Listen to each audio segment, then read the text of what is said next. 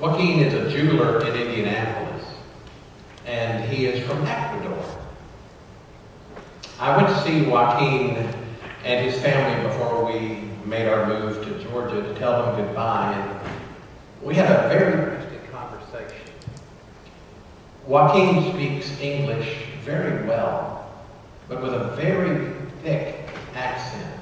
You have friends that way that you have to lean in to get everything, and that's how Joaquin and he looks, well, Latin American.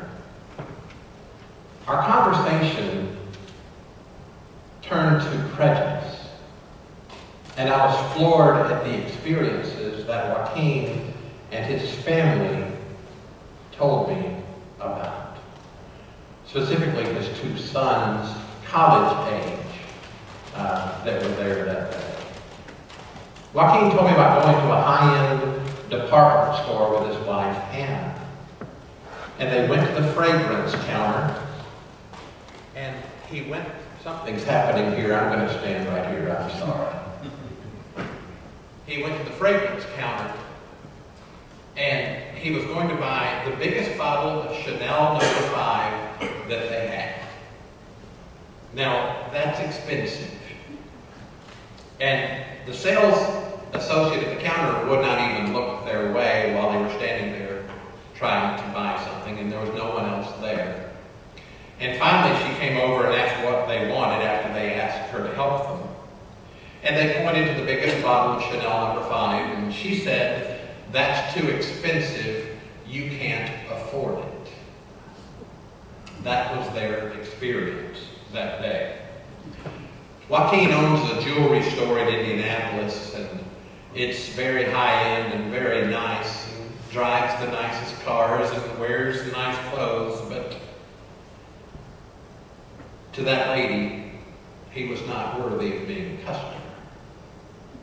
Of all the stories that he told me that day, that was the mildest and the most church friendly because there are things I just can't tell you that he told me. His sons, Dennis and Jordy, told me about being followed in stores. They have money. They have lots of money. But their looks caused some people in the Midwest to treat them in unkind ways. Today we're going to talk about prejudice. We'll look at lots of scripture, and then I'm going to encourage you to have something that I call good prejudice. Before we do that, let's pray. Father, through your word, we pray that you would open our eyes and hearts through your spirit, we pray every day you would open our eyes and hearts so that we can live the way that you would have us to live in a world that needs you. Father, thank you for this time. Not a coincidence that we are here, but an answer to your divine calling. So while you have us, speak to us. In Jesus' name, amen. Acts chapter 9 is where I begin, beginning at verse 1. Meanwhile, Saul was uttering threats with every breath and was eager to kill the Lord's followers. So he went to the high priest, requested letters addressed to the synagogues in Damascus, asking for their cooperation in the arrest of any followers of the way he found there. He wanted to bring them, both men and women, back to Jerusalem in chains. As he was approaching Damascus on a mission, a light from heaven suddenly shone down around him, and he fell to the ground and heard a voice saying to him, Saul, Saul, why are you persecuting me? Who are you, Lord? Saul asked.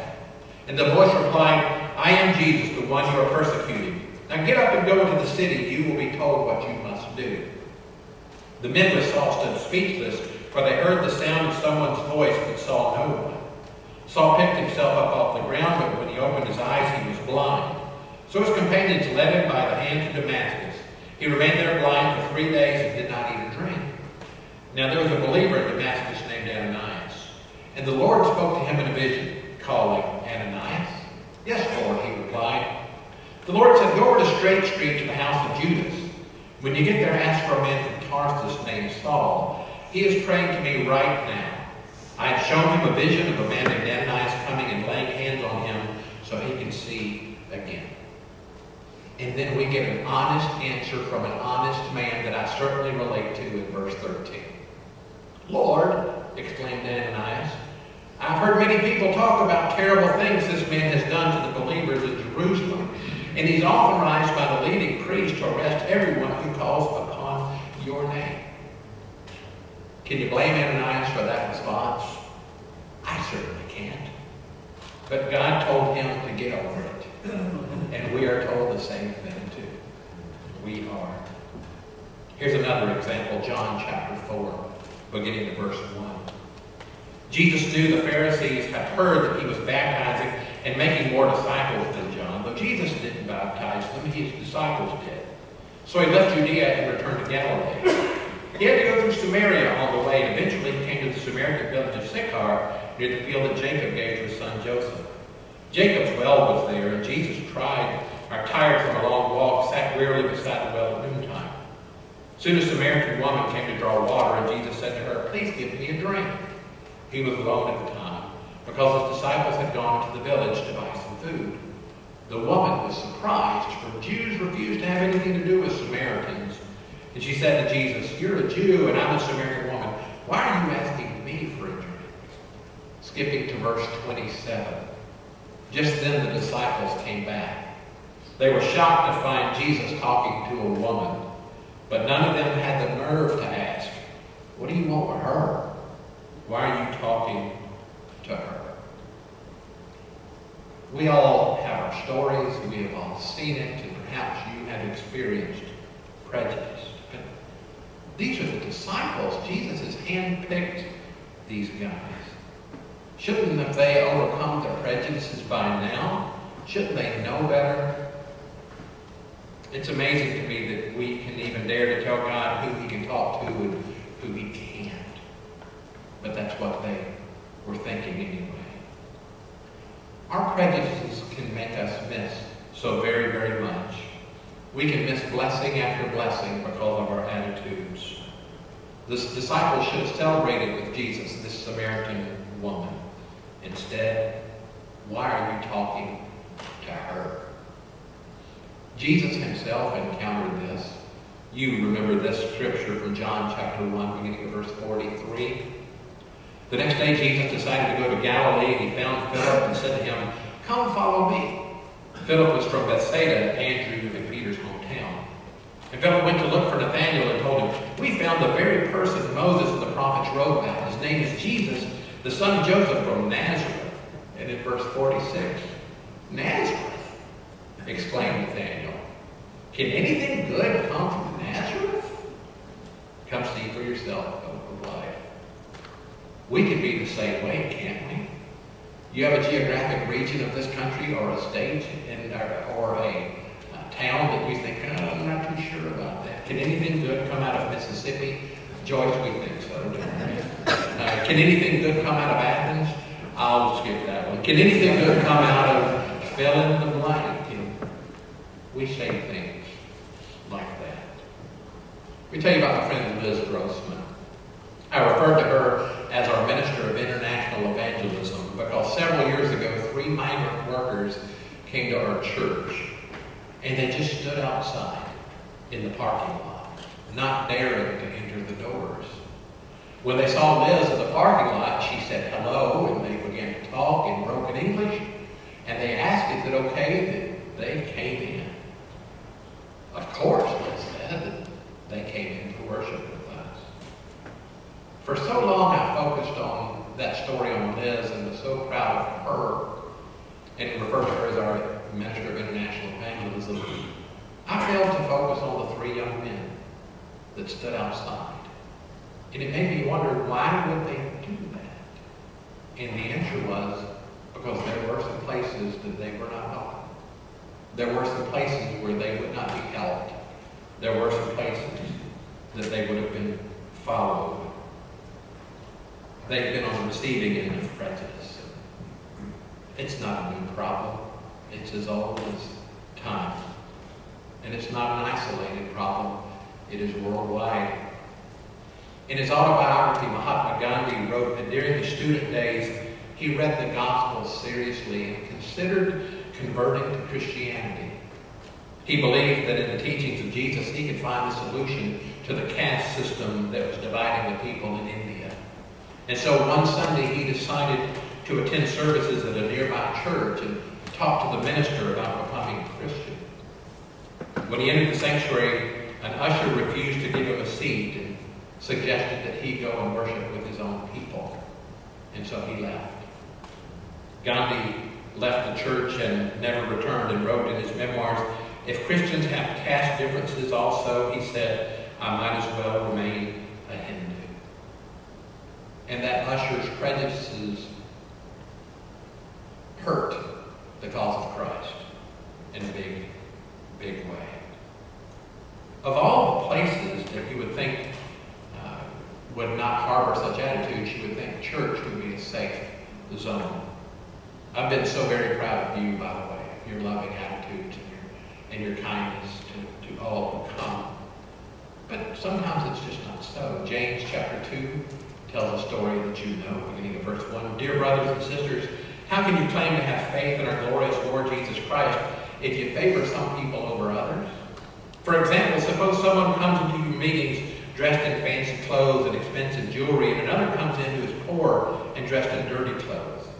If you give special attention and a good seat to the rich person, but you say to the poor one, you can stand over there or I'll sit on the floor, well, doesn't this discrimination show that your judgments are guided by evil motives. Listen to me, dear brothers and sisters. Hasn't God chosen the poor in this world to be rich in faith? Aren't they the ones who will inherit the kingdom he promised to those who love him? But you dishonor the poor, isn't it the rich who oppress you and drag you to court? Aren't they the ones who slander Jesus Christ, whose noble name you bear? Yes, indeed, it is good when you obey the royal laws found in the Scriptures. Love your neighbor as yourself. But if you favor some people over others, you're committing a sin. You're guilty of breaking the law. So the question is, how do we get there?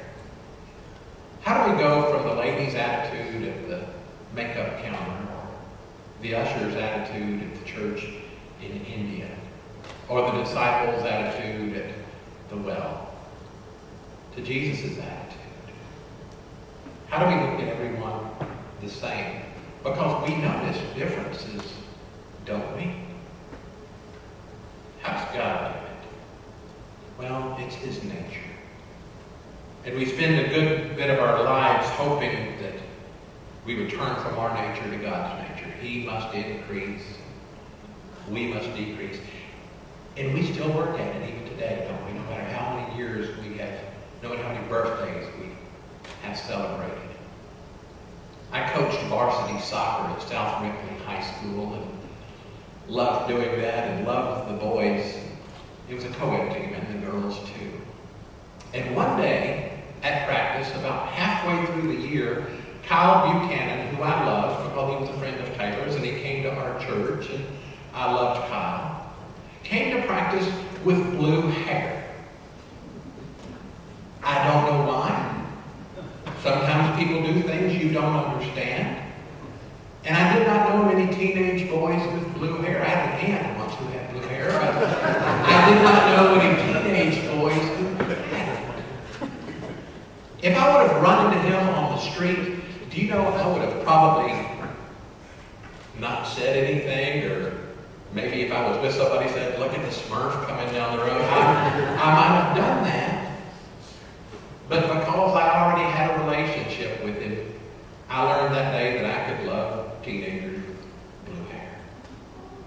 And then, not many weeks later, a young man named Ben who played for me came and he had gotten a new piercing up here.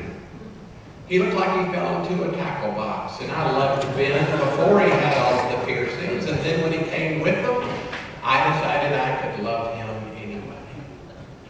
And God continues to teach me lessons about, well, how I need to love and how he needs to increase and I need to decrease. The phrase good prejudice, let me share with you what that means to me. I went to a nursing home to visit a lady that I'd known many years. Her name was Helen Doherty. And Helen's memory was failing. And she did not remember me.